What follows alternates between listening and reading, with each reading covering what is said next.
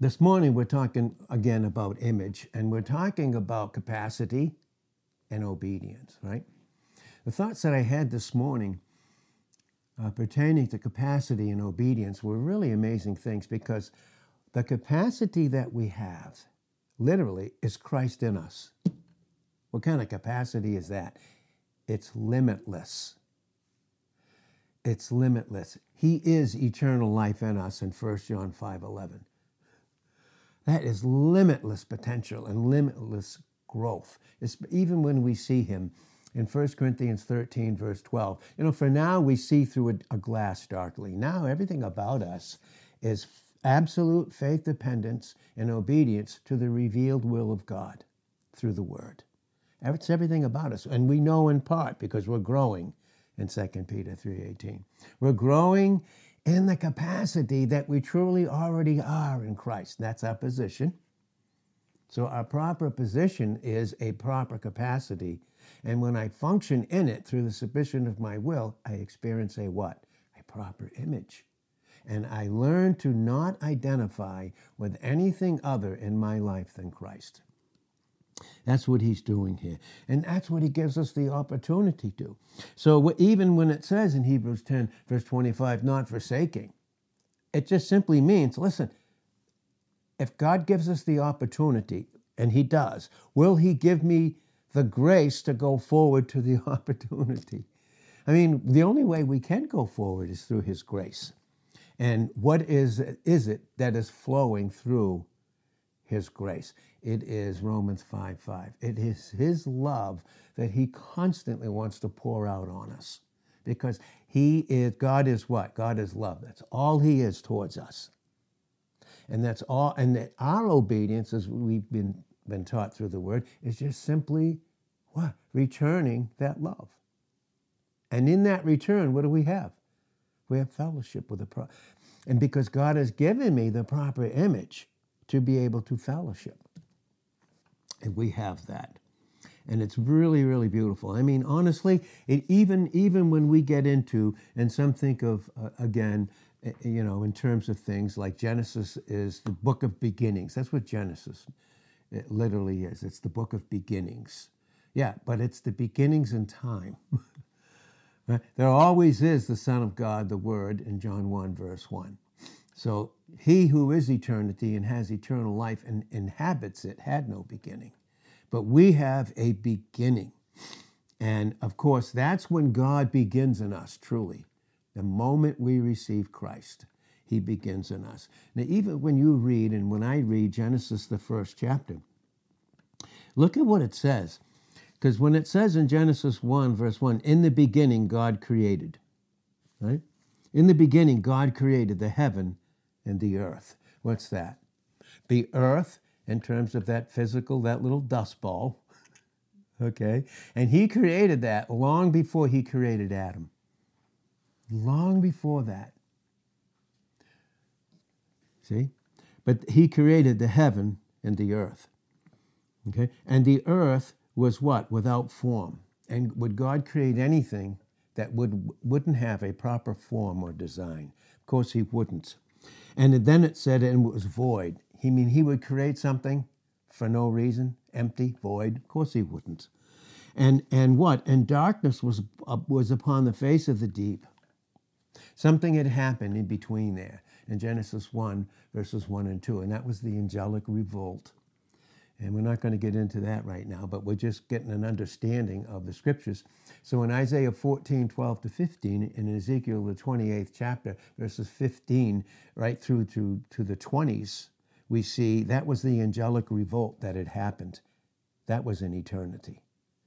So in that beginning, at some point in eternity, God, of course, He created a, a, a heaven and the earth, and then He created a whole host of angels a third of which are now fallen, and they, they are the demons and, and, and so forth. But two thirds still worship and serve him. So then look at verse the rest of verse two. It says, "And the Spirit of God, the Holy Spirit, moved upon the face of the waters." So listen, when it says the Holy Spirit is moving, So we can understand, we, we need to understand when we read 1 Corinthians, the 10th chapter, in verses, verses 6 and 11, God is going to teach us as Christians, as those that are in Christ, He's going to teach us and continually teach us, okay, not only with the things that we have in the new covenant, right, but He's going to teach us through what happened, what God did, and what He did in and through others in the Old Covenant, the Old Testament. He's going to continue to teach us. And so when it says here that the Holy Spirit, the Spirit of God, which is the Holy Spirit, he moved upon the face of the waters. And look what it says, and God said. So you see, you see the whole, here, you see the whole Trinity in active, in action, creating. And so, and then look what it says, and God said. And that's what I want us, and, and I believe God would have us to focus on. God said. When God says something, does he say it without purpose? Does he speak? Does what God says is God is the word that God speaks is it separate from his very nature, character and essence? So when God speaks, he speaks from who he is. It's revealing his nature. And what God says since it's his essence, his nature, and character, does that make it essential for us to receive it and obey it? God does not speak randomly. His thoughts, as we've been we've learned from the word random, are not scattered. They're not random. They're not everywhere. He has a precise order. And that's what we receive. God gives us precise order and counsel when we come and when we're available when we come, and honestly, when we come with submitted wills. And of course, you know when that happens, right? The best time for it to happen is even before we come. Preparation, discipline, and being prepared. And then sometimes, you know, when we don't, God will be gracious. We can still do it in an instant. We can. But look what it says the Spirit of God moved upon the face of the, of the waters, and God said. What's that a type of? You know what Jesus said in John 6 63? You know when God speaks, he speaks a word. Isn't that the Son in John 1, verse 1? The Word of God. And is it ever active apart from God the Holy Spirit? No, because Jesus said in John 6 63, he said this. He said, The flesh profits what?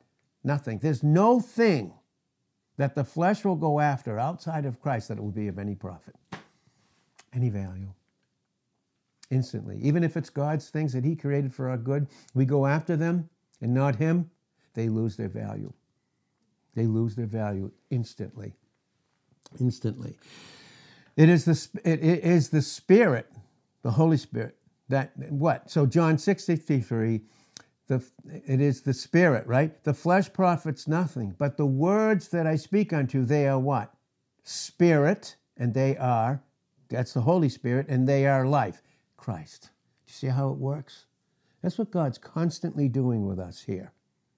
That's why when we, we have a human spirit, the moment we received Christ, as I say, the moment we did, we were sealed with the Holy Spirit.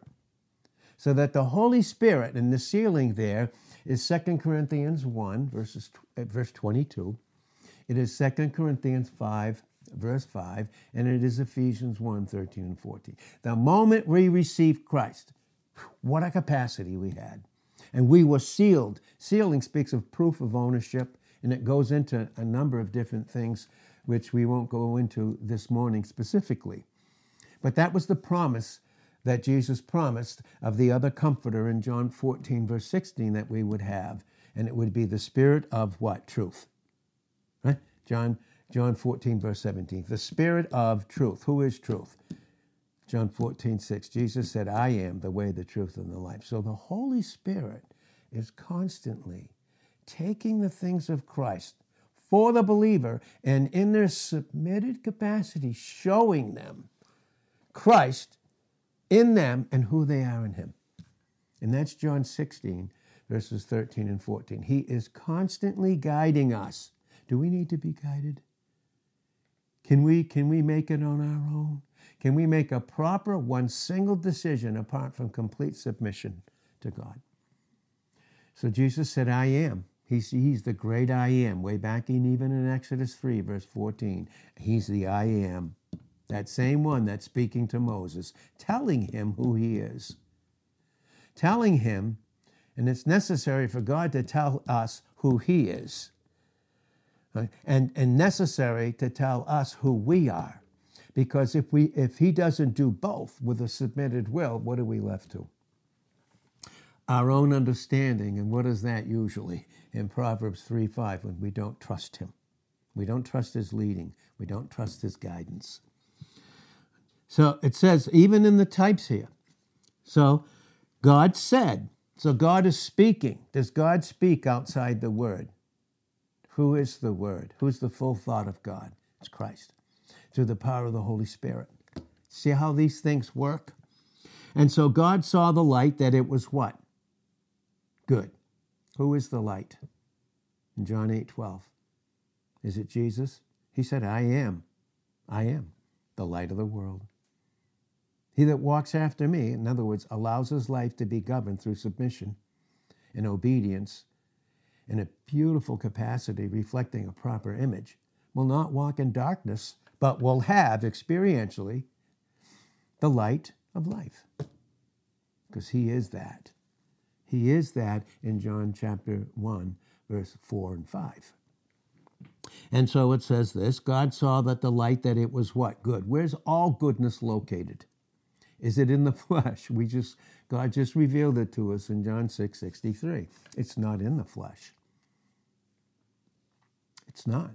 And I know Paul said, he said, through the Holy Spirit, Holy Spirit speaking and teaching him like he's teaching us this morning in Romans 7 18, I know in me, that's me separated in the flesh, that is in my flesh dwells what?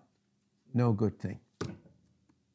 Again, that goes back to Genesis 6, verse 5, and Genesis 8, verse 21. Not only the thought of the flesh in the believer that we're not of, listen, we are not of the flesh. We are of Christ. The flesh may be in us, but we're not of it. And He's separating it. And sometimes, you know, when there's an operation and there's going to be pain involved, but it's for our benefit. And that's the sword the scalpel of God, the word in Hebrews 4, verse 12, that does the separating. We're going to see even here, he separated things. It was the whole principle of separation, even here in Genesis, the first chapter. So God saw that it was good, and God divided the light and the darkness. What did he do? He separated it. He has to separate the darkness of the flesh and the believer because we will continually allow that to be our guide if we don't have light. And we won't have it if we don't submit. Listen, we have this great capacity. Okay? And then the word comes, and maybe there were areas of ignorance or even rebellion. But when the word comes, the light shines. The light shines and says, Here, submit. And when I do, when I do, and has God given me the capacity to do so by the pure grace that Christ is in me? Has. And when I do that, when I when I obey, God can bless. But listen, God does not and cannot bless beyond an obedient capacity in any stage of growth. He just can't. He has to wait to be gracious in Isaiah 30, verse 18. But there's no question about it. He cannot bless experientially. Multitudes, multitudes of Christians today do not have a proper experience, an image, an identity of their position in Christ. They just don't. Maybe it's because they were never taught. Maybe it's because there was bad teaching. Maybe it was because when they knew the truth, they and the truth about who they were in Christ and Christ in them, they resisted it. But see, can God bless beyond capacity? He can't. Why does he want us to obey? Because he loves us. And that's our love returned. And then we have something in common. Having in common speaks of fellowship, that Greek word koinonia. So, God divided, he separated the light from the darkness. Wow. And God called the light what? Day. Do you see where it says that in Genesis chapter 1, verse 5? And God called the light day. Could it be that he even had in his mind for the believer in Christ? 2 Peter 1, verse 19, should the day dawn. What's the day dawn in that sense? A proper image. But yet I resist the facts and reality of who I am in Christ in my position through disobedience. Through disobedience. Wow, why do we resist him? The why is the equal to the flesh. It just is. And we're learning obedience. And he's constantly teaching us who we are. And so God called the light day, and the darkness he called night. Night. Do you, do you remember what Jesus said in John 9, verse 4? Listen to what it says, and I'll read it to you in John 9, John chapter 9, verse 4. I must work the works of him that sent me. Whose works is he working? Is he one with the Father? And the Father with the Son. Are they one in John 10 30? They are. I must work the works of him that sent me. Who did all the work for you and I and finished it on Calvary in John 19, verse 30? He did. Our proper position is receiving. Receiving comes from obedience and submission to God's loving us in our experience, which is the equal of our position in Christ. What's that mean? He wants to love us just like he loves Christ. Is there any spot in his son that he did not deal with? And he did with all of it. He finished it again in John 19, verse 30. I must work the works of him that sent me while it is what? Day. What's God doing right now? What are the opportunities that we have? Do I have to come? No, no. But if he draws you and tells you, then don't forsake it because he has things for you. He has portions and grace for you as you submit to it and I submit to it to bless us. And can we go forward experientially without a blessing, without God giving, add, giving us something, adding to us, and then through that blessing, multiplying us? And so I must work the works of him that sent me while it is the day. This is the day where he wants in 2 Peter 1:19, the day to dawn on us. That's Christ the light. In every area that we submit to. Every single area we submit to him. Right? The light the night comes when no man can work. Do you see that? He's separated. He's separating back here in Genesis 1 Verse 5. He's separating, and he did in 1, 4, and 5, the night, the day from the night, the light from the darkness. He's separating the darkness of the flesh and the believer and showing them who they are in the light of their proper character in 1 John 1, verse 7. And again, that doesn't speak of our behavior, our conduct. It speaks of our proper character. And we experience our proper character through obedience because we have a capacity to do so. Because that capacity is Christ in us. And when we submit to Him, in whom we are positioned, when we submit to Him in our experience, what do we experience? Blessing. And in that blessing comes the substance, right? To go forward, always to go forward, constantly going forward through the trial, through the circumstance, through the situation because the night comes when no man can work. There's going to be a time when we're going to be with him, and he's preparing us to be with him face to face. In 1 Corinthians 13 12. I'm telling you, that's what he's doing with all of us right now.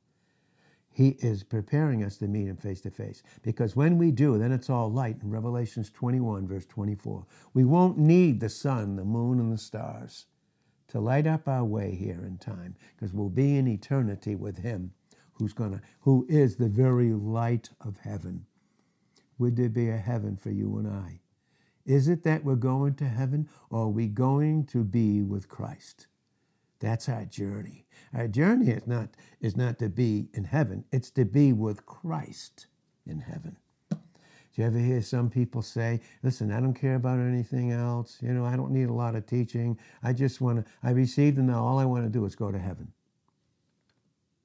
Are you going to be able to relate to him? Is, is that what he's preparing us for? How to relate properly? With that intimate fellowship that's brought out with the white stone in Revelations 2 and verse 17. So look how many times it says in Genesis, and you can read it 31 verses. Look how many times it's in God said. When God speaks something, is it something that's essential? Can I experience the essence of God, which is essential, apart from obedience? And will God bless Where's all our blessing located? It's in Christ. And when I function in the flesh, can, can I experience the blessing of who Christ is in me? No. I end up opposing. Who do I oppose? Who do I oppose? God? Others? Do I oppose others? Or am I opposing myself? The only one you can truly oppose, the believer in Christ, is in the flesh, and we're not of it in Romans 8 9. Constantly teaching us and separating. A constant separation, which speaks of sanctification. Separated. He's constantly separating us from all guilt and condemnation in our experience. Because is that our proper image, our proper position in Christ? Is Christ condemned about anything? Any spots in him? None whatsoever. Not one single spot. Is there any in us in our position? No. Where do we see the spots? Where do I see the spots in others? Where do I see the guilt and shame? Is that who I am in Christ? He's separating that constantly. Separating constantly. And we're all so thankful for that, every one of us. So God called the light day, and the darkness he called night. That's the night of his absence. That's John 9, verse 4. I must work the works of him that sent me while it is the day. The night comes when no man can work. He's working in us a proper image. Because then there's going to be a time when our time is up. And our time in Psalm 31, verse 15, is in his hand. That's why time is so valuable to us. That's why these times are so valuable. It is. I don't know why the word. Why is it? Why the word every day? Could it be that God is redeeming the time in our lives when we didn't have t- teaching and specific things? Not that we didn't have some. Not that He wasn't faithful. Not that others weren't faithful men of God, and and women in that sense in their proper place where they weren't properly uh, manifesting Christ. Not saying that at all, of course, but God has us in a proper place for that. Now, look what it says in verse 5 of John 9. As long as I am in the world, I am what? The light of the world. As long as Christ is lighting me up with a proper experience, who I am in Him positionally, He's lighting me up. And I'm on my way right through this world system. Remember, the world is different than the earth. you need to know those particular things. Okay? He's leading us right through Satan's dark kingdom right now. And you know who his kingdom rules and reigns over. And can he rule and reign over the experience of the believer? He can, as long as we submit to the flesh and resist God. Resist him. Right? And that's why it says in James 4:17, to him that knows to do good and does it not. That's capacity and obedience. He's not going to require me to do something where His grace has not led me already in that obedience up to that point. Because He doesn't bless, He can't bless beyond capacity. But when I know something is true and I resist it, I resist His word, His thought, I resist it through disobedience, then what's my experience? What could it only be? The flesh. And who rules and reigns over the flesh? Certainly not Christ, and it's not who we are. So look how many times God said, right? God said in, in Genesis 1, verse 3.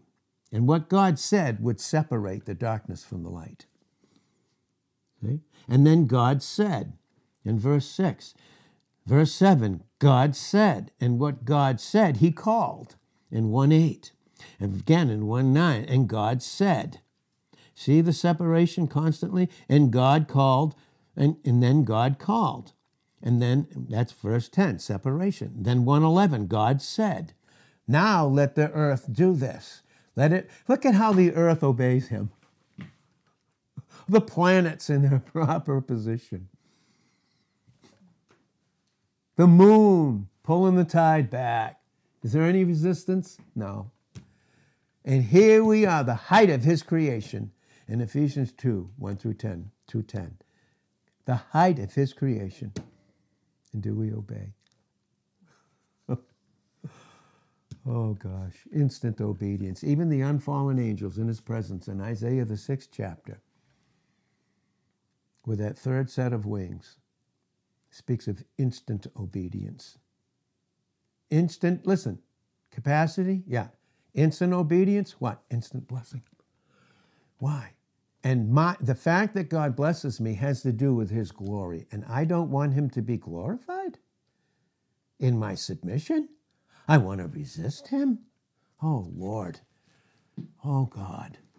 Lovingly, continually, lo- lovingly, Father, convict us, all of us. God said in verse 11, Let the earth bring forth. He spoke, and look, it comes.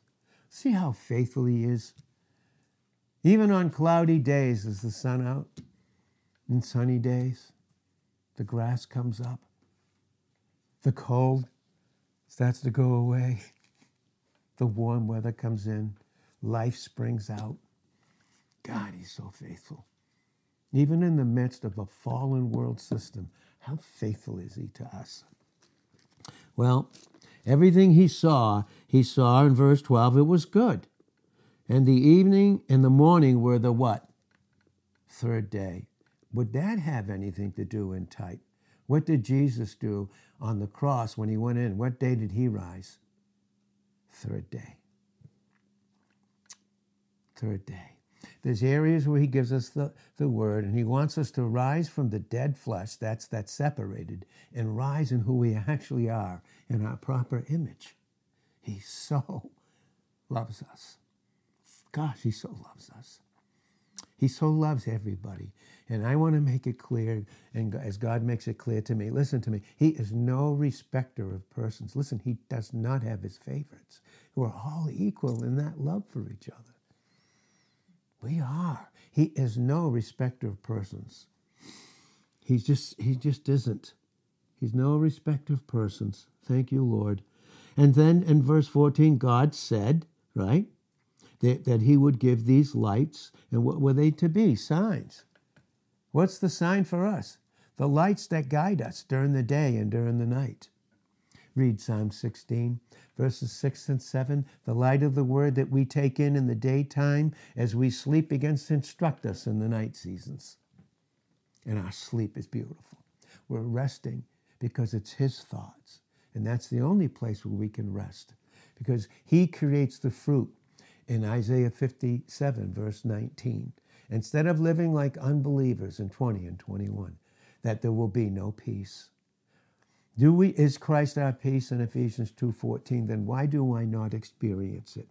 Because there's areas of ignorance and rebellion in all of us and stubbornness and God is lovingly dealing with them because everything about us is already complete in Christ positionally.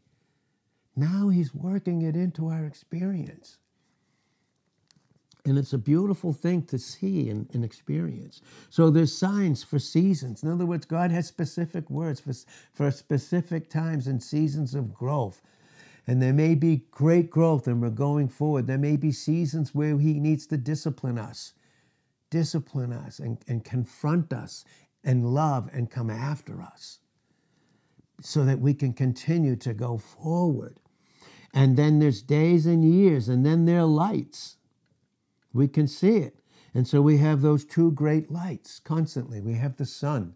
Would there be any life, any growth in the material world without light? That's the sun, right? And we have the sun in type who is our life. That's Christ. And then he had, and then even the moon at night and the stars can guide us.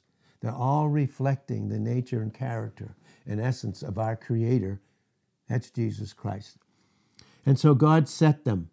God made two great lights in 16 and, and 17. God set them in, in there in the firmament of heaven to give light upon what? The earth. Constantly, constantly giving us light. Here's light. Here's where the blessing is.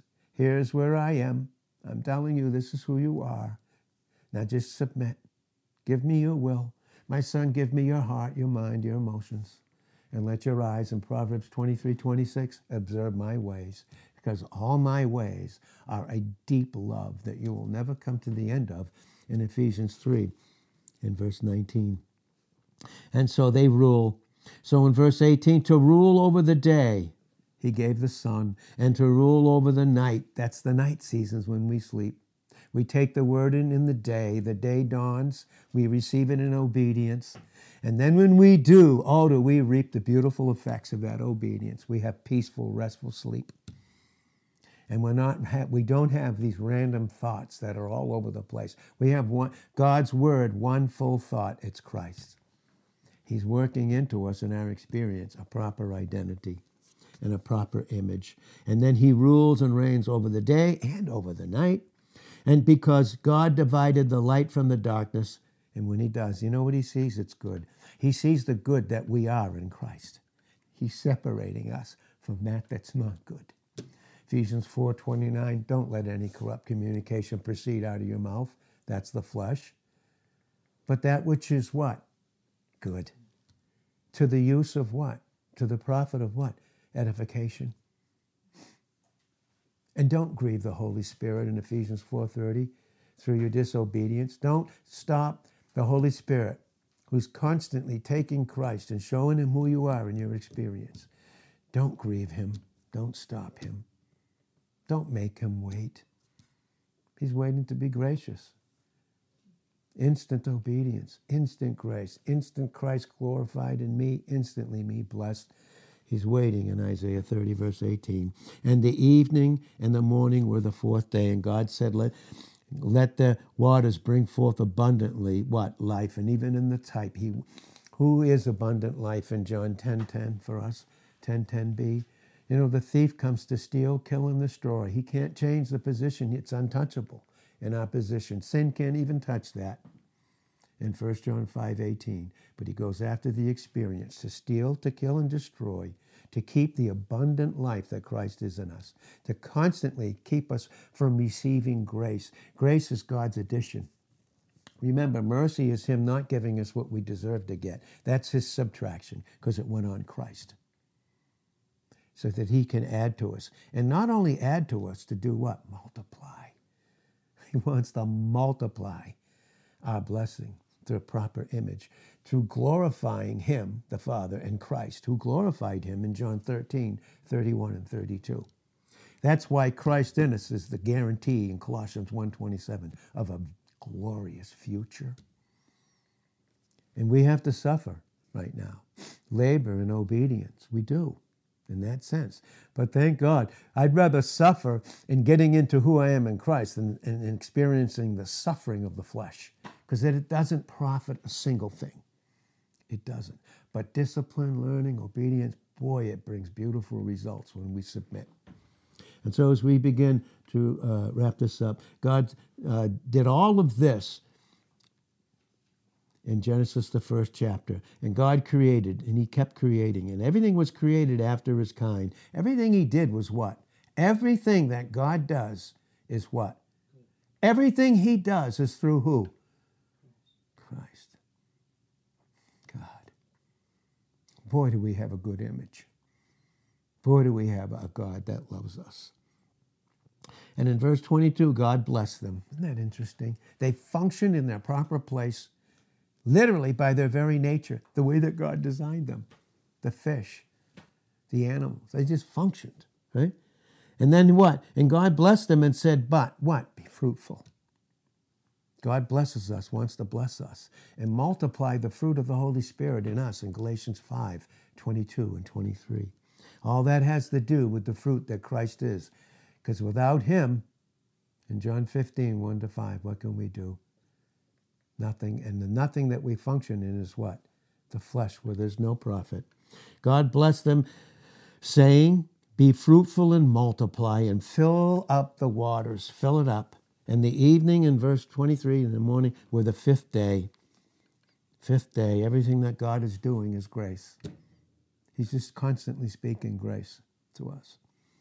He wants to grace us out, first with His glory, and then through obedience and submission, we begin to be blessed.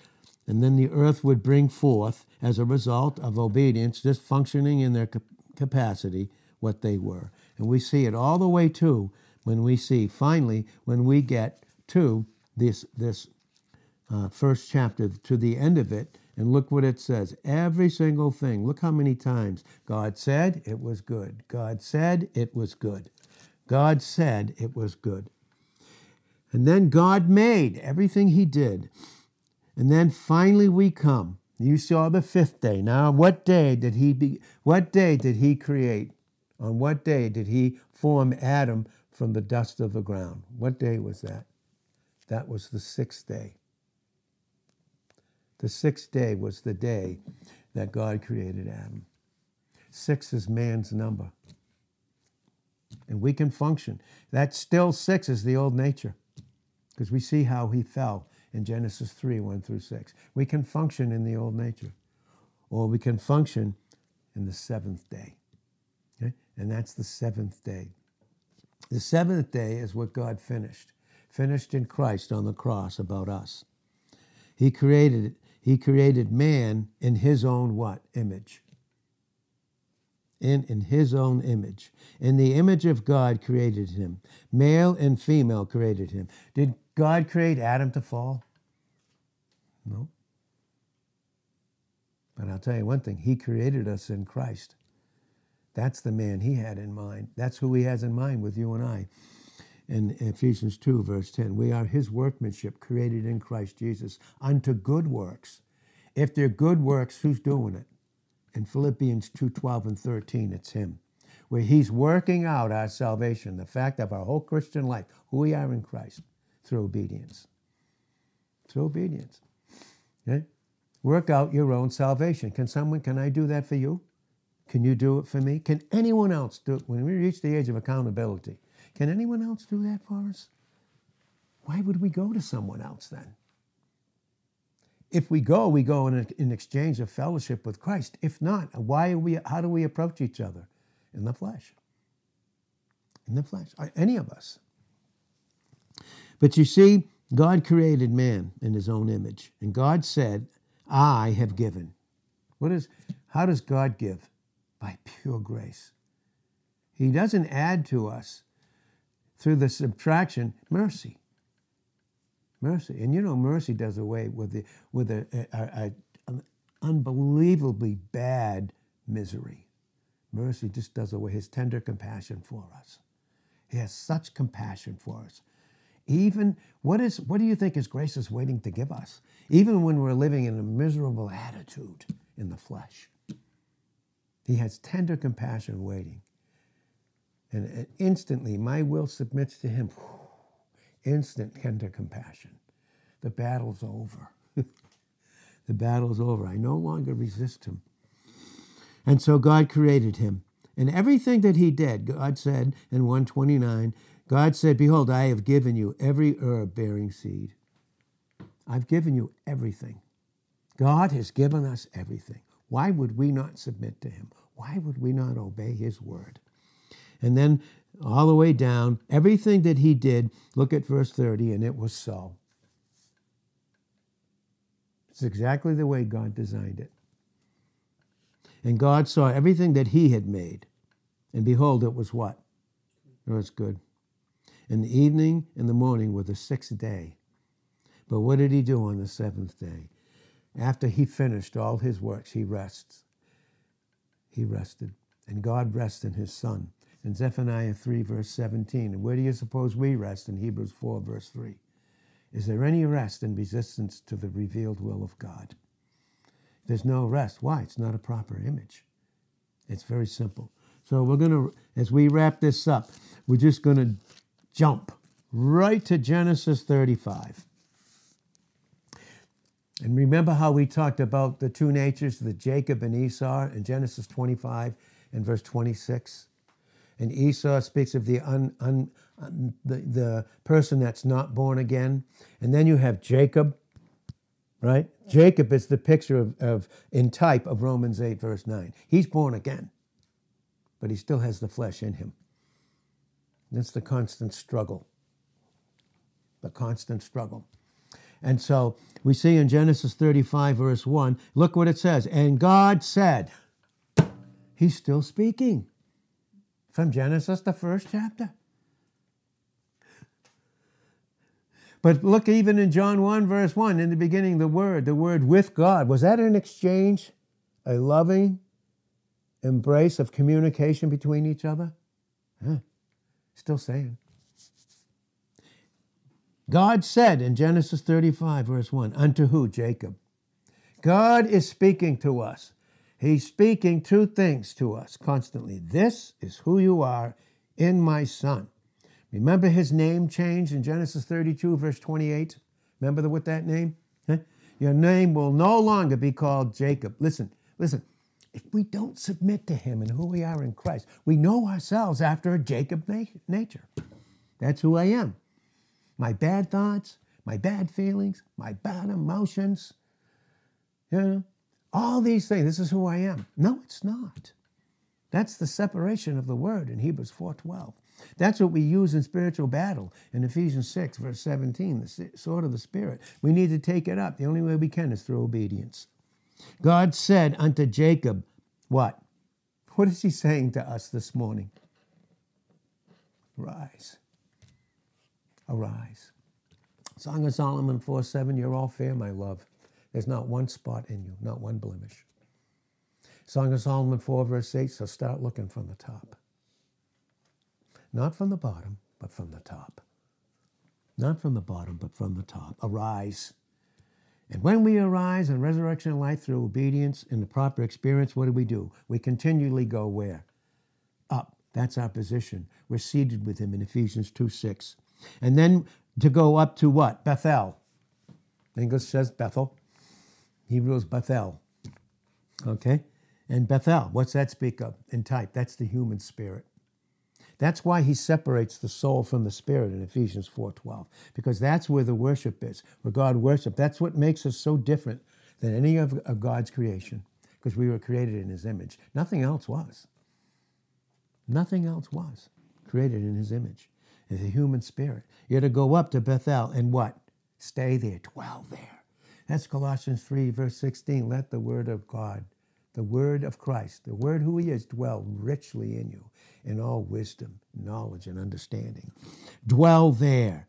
Dwell there. Continually dwell from the top and make there an altar unto God. What's an altar? Always speak of for us. It's the cross that crucified the old. We function in the new. And an altar always speaks of a self sacrificial love.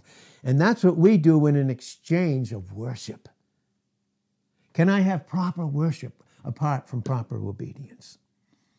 Did God design us that way? He most certainly did. To make there an altar unto who? Who are we making altars unto? The flesh? Others, or God.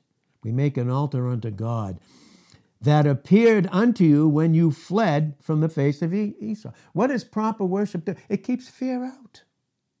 Fear of what? Man. The fear of man. What is it? In Proverbs 29, 25, it's always a snare. The fear of man, the fear of the, the flesh and me. It's always fear, not love in 1 John 4, 18. And so Dwell there, make an altar unto him. Eh, because you, you remember what happened when you fled from Esau?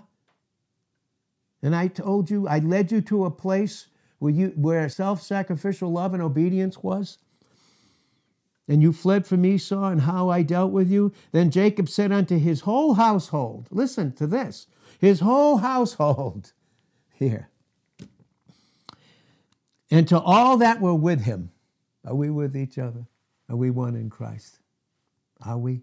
We any different? We may have a different experiential capacity, yes, in growth, but are we all with each other? Truly, are we? Are we?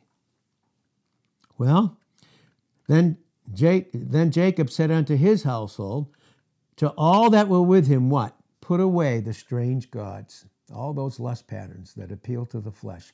In 1 John uh, chapter 2 and verse 16, based upon Genesis 3 1 through 6, the fallen nature that still resides in us, no matter what others would say or teach. But we're not of, and again in Romans 8 9. Put away the strange gods. Does that speak of obedience and a submission will, a submitted will? Put away the strange gods that are among you when you come together. If we're going to have fellowship, we need individually to respond to the word and to put away these strange, these weird, these crazy gods, this flesh. What happens to us? First, First Timothy 4 1. In the latter days. Are we in the latter days in human history? A lot, lot, lot further on than Genesis, the second, first and second chapter. A lot further on. In the latter days, some will depart from the faith. You know what the departing of the faith means? Resistance and disobedience to the revealed will of God through His Word. That's literally what it says. Some shall depart from the faith. What? What will they do when they do that? Giving heed to what? Listen to what it says. And what is God constantly doing? And the thing that the enemy, through the flesh, wants us to constantly resist. Just constant, constant, constant. Watch what it says. This is 1 Timothy 4 and verse 1. These pages are so thin. now, the Spirit, who's the Spirit? Is it God the Holy Spirit? He speaks expressly. How does he speak? How does the Holy Spirit speak expressly? Who is the express exact image of God the Father? In Hebrews chapter 1, verses 1 and 2, it's God, it's Jesus Christ. So the Holy Spirit speaks expressly, taking the word to each individual that in the latter time some will depart from the faith. All those teachings that reveal the person and the work of Christ that he's accomplished for each individual in Christ. Giving heed to what? Seducing spirits. Start submitting to strange gods. It's okay if I do this. Well, is it, is it violating the word of God? Is it violating a proper image? Is it violating the image of Christ in you? Is it? Oh, Lord. Well, give, giving heed to seducing spirits. Huh? Seduction in a marriage relationship, being seduced from your proper head in a proper order. You're being seduced, and what is it equal? Adultery in a spiritual sense spiritual sense. Right? That's again, read James chapter 4, verses 1 through 4. Read what it says. And it's not adulterers and adulteresses, it's adulteresses in the original. We go out on him, we submit. Look at what it says giving heed to seducing spirits and, and thus doctrines of those strange gods, those demons. What's behind every idol? Everything that we go after that's not of Christ. What's behind it? I mean, is the idol anything itself? The gold or the silver or the stone statue? Or is there some strange God behind it? That's what it says. Get in doctrines of demon, look what it says speaking lies and what? Hypocrisy. What does that speak of?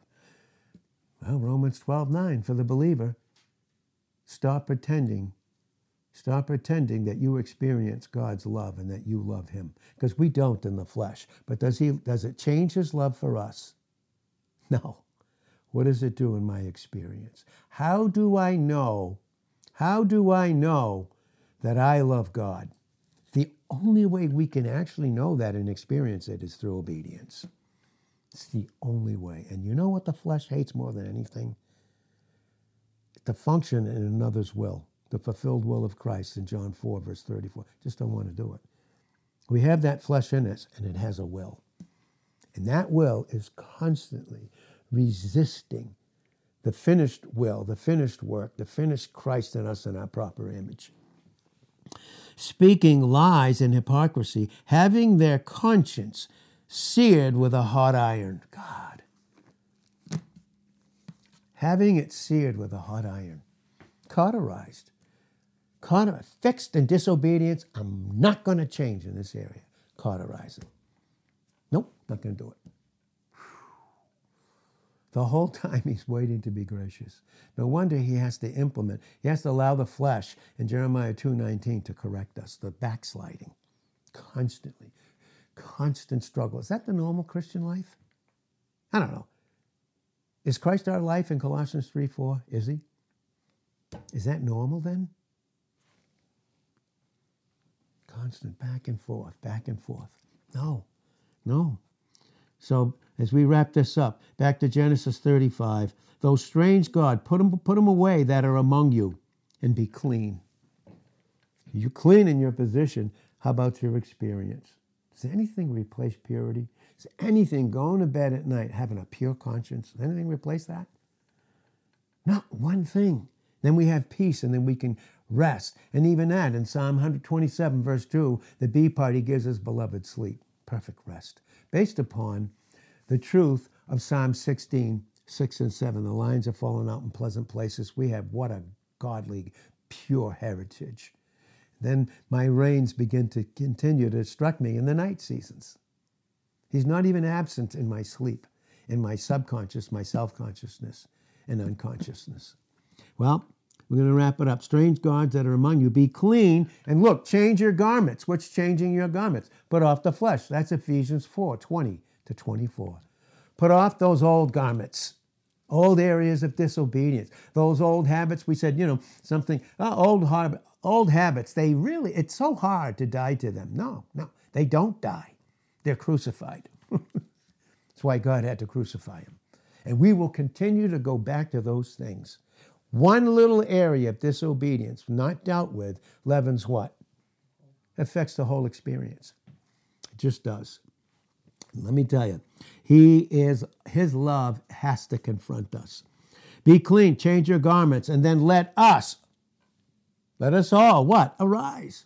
Experience resurrection life and thus have fellowship and go up to where? Bethel, Bethel, human spirit. God is spirit. In John 4, verse 24, they that worship him must worship him in what? Spirit and in truth. Can I do that in disobedience? Is there proper worship? Picture thousands of people worshiping, not knowing areas of the flesh, and worshiping. Is it pure? Is it pure?